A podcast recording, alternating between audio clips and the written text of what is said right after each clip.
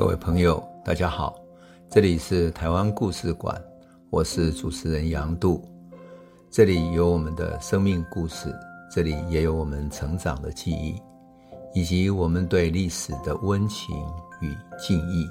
欢迎您收听。各位朋友，大家好，我们这一集要开始讲谢雪红的故事，她的故事非常的精彩。那么，我想要从一个场景。像电影一样的，从一个场景开始来说起。一九一八年六月的时候，在台中火车站附近有一处名为石头滩的地方，闽南话叫做九桃东啊。那么在这个地方呢，有一个十八岁的养女，她带着无限依恋的眼神，她环视着自己残破而微小的居处。作为养女啊，她住在的房子里面是那样的寒酸哈，一无所有。他受尽了各种各样的迫害，就像所有养女一样。有时候没有东西吃，没有衣服穿，冬天寒冷的时候只有很单薄的单衣，他也没有像样的鞋子。他甚至于饥饿到半夜找不到东西吃，起来想要找一点东西吃，被发现了的时候又要被毒打一顿，身上老是带着伤痕。就是这样的一个养女，做尽了苦工，洗衣服、煮饭等等，做所有的事情，但是呢，却没有受到他应有的对待。他的生母他们因为贫困，所以把他送给人家了当养女了。受尽了虐待的他，忍耐呀忍耐，忍耐到了十八岁了。他知道了前几天有一个人在附近，就石头滩子，就九条东岸附近的火车的铁轨上卧轨自杀了。他想，如果那样死去了也很好，躺在铁轨上望着天空的星星。就这样子，火车开过去了，把他的灵魂，把他的生命带向远方吧。所以他再也不想活下去了，太痛苦了。因此，他什么都没有带上，只穿着用布做的一个夹脚拖鞋，那是他用自己用布这样缠起来的夹脚拖鞋。然后从他家的后门走出去，踉踉跄跄的走上了夜路，走到石头摊子附近一处铁桥的石头路上。整个九头墩仔这个附近呢，其实是日本时代的工业区。那时候没有建立什么样特别的工业区，但是这里呢是专门做铁工、染工，乃至于做比如说锅碗瓢盆、铁器，或者说你要做的钉子啦等等的。所以这里汇聚着从各地聚集而来的工人，从农村来的工人，房子都非常之小。那只有一条小小的溪流，叫旱溪，旱溪在旱溪从中间流过。许多妇女会到旱溪那边去洗衣服。那事实上，我对那里非常的熟悉。为什么？因为我的姑姑就曾经嫁到那里去，所以我到我的姑姑家里去待过几次，也跟我姑姑的小孩，就是我的表兄弟，到附近去玩哈。你就看见了那些矮小的房子里面，小小的房间里面汇聚的整整的一个家庭，五六个人、七八个人住在里面。而大家都一起使用了那条旱溪，旱溪的溪流的水其实非常少，但是呢，至少还可以用来洗衣服等等来生存。那些散落在这个像工业区的贫民窟一样的聚居的这些地方，就是那么多的工人，而工人本身生活就已经困难了，更何况是作为养女。所以可以说，谢雪红受尽了虐待，那么她因此根本就不想活下去了。他走啊走，走过那所谓的九头墩仔附近的一些石头路，走到铁桥上面去了。也不知道铁桥上路不好走，还是他脚步太踉跄、太仓皇了。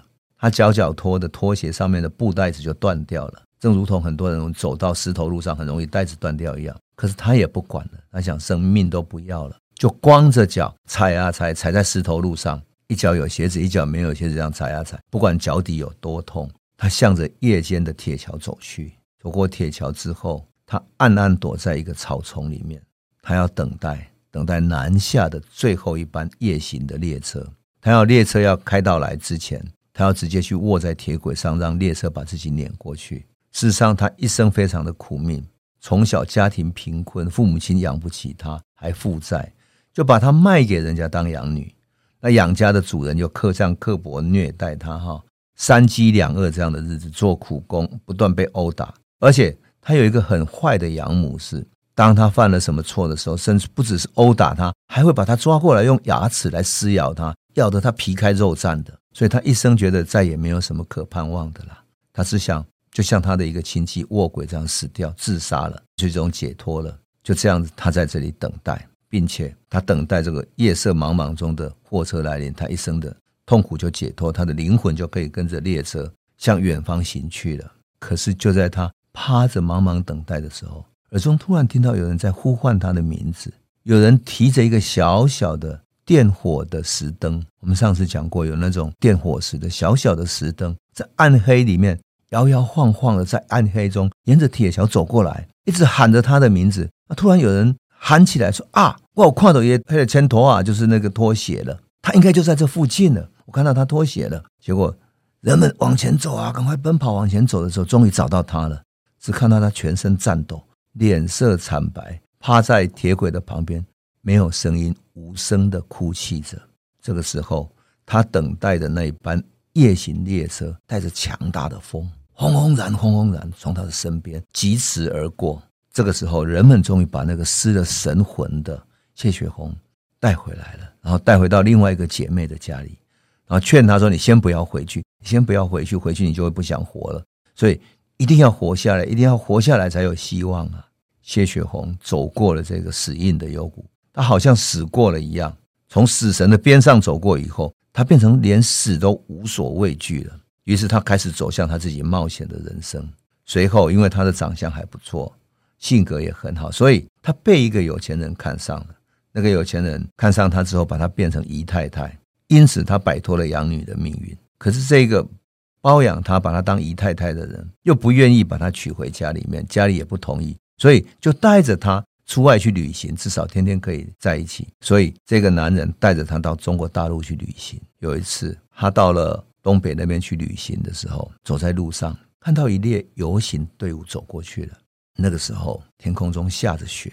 冲突过后，这一列游行的队伍走过去之后，跟军队发生冲突。冲突之后，两边打了起来。这个时候，谢雪红跟她的先生走过去之后，看到整个雪地上流了一道鲜红的血，于是她决定帮自己取一个名字，叫谢雪红。原来她的名字是非常台湾是叫谢阿女，是阿，然后女性的女。就像我们生任何一个女儿，像蒙奇、蒙尤、夏阿露，就是生了一个女儿嘛，叫谢阿女。然后她开始决定说，既然叫了谢雪红有自己的命运了，她要开始自己独立起来。所以回到台湾之后，他学习裁缝，试着独立自主，独自能够生存起来。当然，那个人，他的这个把他包养的男人，也没有能够把他好好照顾好。所以，一九二五年的时候，慢慢的有了思想的谢雪红。跟另外一个有思想的叫李木顺的人，还有跟着李友邦等等这些抗日的知识分子等等，一起从台湾坐船流亡到大陆去了。流亡到大陆之后，他在苏州那边结识了当时参与到左翼运动的劳工工人。事实上，我们都可以想见，当时大陆的左翼运动者会比较同情贫困的劳工、贫困的女性、弱势的女人。所以谢雪红跟他们认识之后，觉得他改变命运的时机到了。他跟着林木顺一起到莫斯科，他作为社会主义的信仰者，共产主义即将要培养的未来的接班者，一起到莫斯科的东方大学去读书了。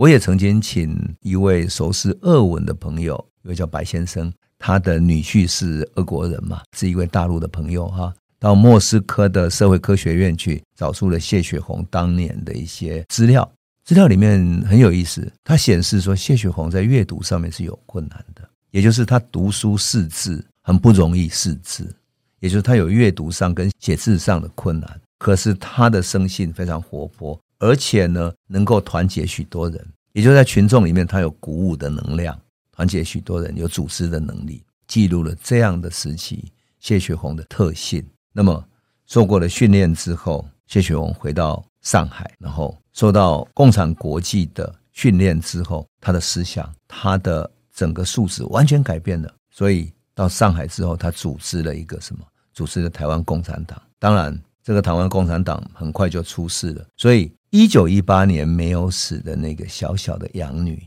如果我们用蒙太奇的手法跳过去之后，十年之后。谢雪红再度面临一个生死存亡的关头，那就是他组织共产党之后再度碰到的困难。很快就碰到困难，因为一九二八年成立共产党不久，他就碰到困难。时间是一九二八年四月二十五号，上海这一天天刚刚亮的时候，天光蒙蒙的，有人就从谢雪红住宅的后门敲门。谢雪红惊觉到不对劲，他就从窗子里面向外看去，哎，怎么会有几辆车子停在马路上？他发现不对劲了，他马上转头对房子里面其他的人喊说：“敌人把我们包围了。”跟他住在一起有他共产党的同事叫杨金泉的人，杨金泉跑到另外一个房间去看，说：“哎呀，不妙，敌人把我们包围了。”然后他突然看到说：“啊，林木顺已经逃脱，就是他跟他在一起组织台湾共产党的，也一起到莫斯科去受训的台湾人林木顺啊。”那么他听到林木顺说：“啊，他已经逃跑了，还好。”他就稍微放下心来。林木顺跟他一起在东方大学读书的时候，也都同时受过革命理论跟武装训练，而且呢，他们一起草拟了台湾共产党的许多文件。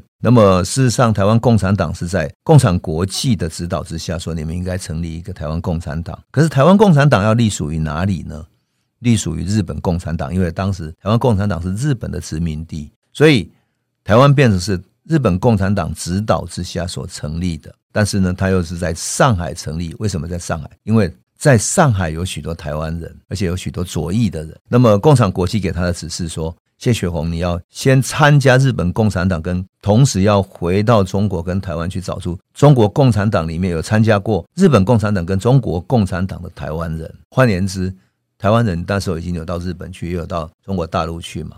他分别加入了日本共产党或者中国共产党。先把加入这两个党的台湾人找出来。然后大家再重新结合起来，组成一个台湾共产党。所以谢雪红回到上海之后，他又独自到日本去，去找谁呢？找日本共产党中央指导下的这些过去的台湾人啊，在日共底下的台湾人。那么日共中央对于台湾未来该怎么走啊？日本共产党有一些理论，包括台湾的革命理论、党纲，乃至于党的组织原则等等，都给予谢雪红指示。毕竟，台湾共产党是隶属于日本共产党指导下的。那谢雪红也在东京接触了许多左翼的台湾学生，准备拉拢他们加入台湾共产党。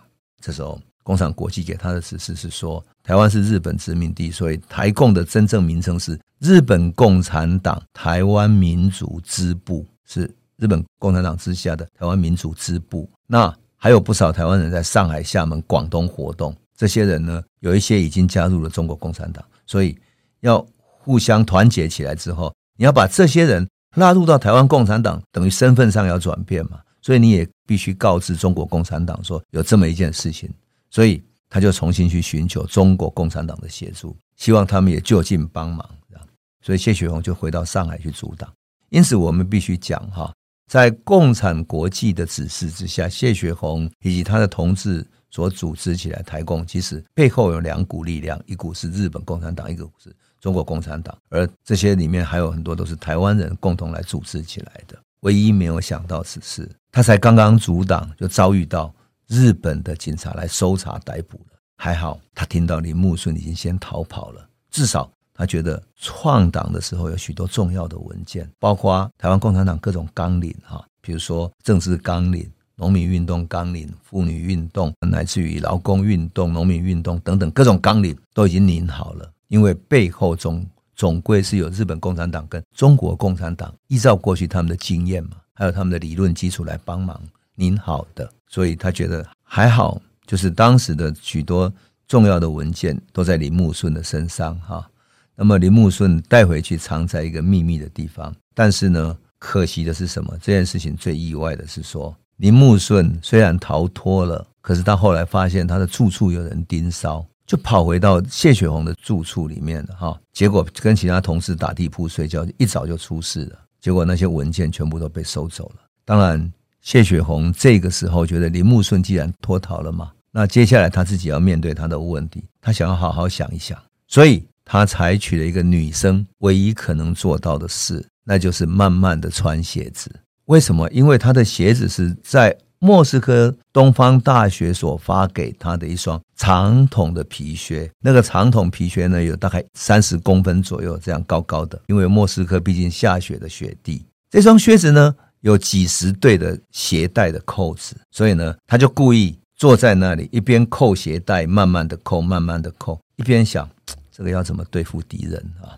这敌人现在都在这里看着他。当他一打开门的时候，便衣的警察就冲进来说：“我要找谢女士。”哎，他一想说：“不对啊，如果是台共的案子要逮捕我的话，那应该是证据明确的。那么在台共里面，他的名字所登记叫谢飞英，他所使用的名字当时不是叫谢雪红，叫谢飞英。但是要来抓的人讲谢女士。”那会不会是因为另外一件事情？是因为上海读书会的事，而要找的人可能是另外一个人，他叫谢玉娟，而不是他。所以谢雪红就假装说：“我听不懂日语，用中中文讲说，你们说什么？我听不懂啊。”可是日本警察根本不管他哈，看到他反正两边讲话也不通，就胡乱就把他压着就走了，走到楼梯口。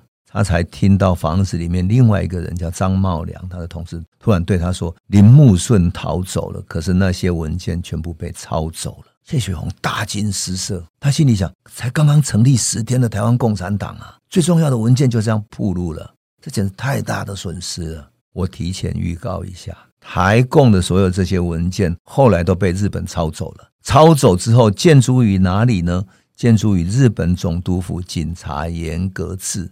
日本总督府警察严格制把他抄来的文件原原本本的作为历史文件披露在警察严格制里面，因为他们抄了台湾共产党的这些最重要的资料，就等于是他们的政绩，所以放在这里面。所以当我后来在写作台湾史的时候，往往看见当年谢雪红他们写作的这些基本文件。那么这些基本文件以及谢雪红后来有什么样的发展呢？我想我们这一集先讲到这里，下一集再来更完整讲他后来的故事。这里是台湾故事馆 Podcast，我们每周一、周五会固定更新新的台湾故事，请随时关注台湾故事馆粉丝页，按赞并分享。最后，我们工商放送一下：若你对本节目有兴趣，可以购买纸本的有温度的台湾史，更方便您阅读。本节目由中华文化永续发展基金会制作。廉振东文教基金会赞助。